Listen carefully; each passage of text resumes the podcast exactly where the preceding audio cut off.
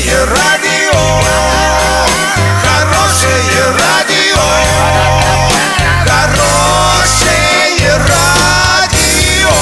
Радио Шансон.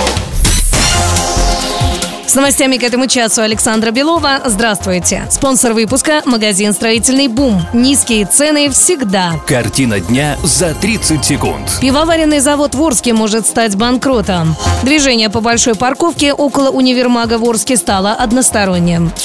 Подробнее обо всем. Подробнее обо всем. Арбитражный суд Оренбургской области начал производство по делу о банкротстве по заявлению Федеральной налоговой службы в отношении ООО «Пивоваренный завод Орский». Сумма исковых требований более 18 миллионов рублей. Налоговая служба подала заявление о признании пивзавода банкротом 7 февраля. Первоначально арбитражный суд отклонил этот иск из-за ряда неточностей в заявлении. Однако после того, как в суд были представлены дополнительные материалы, производство было начато. Первое заседание по этому делу пройдет 12 марта 2019 года.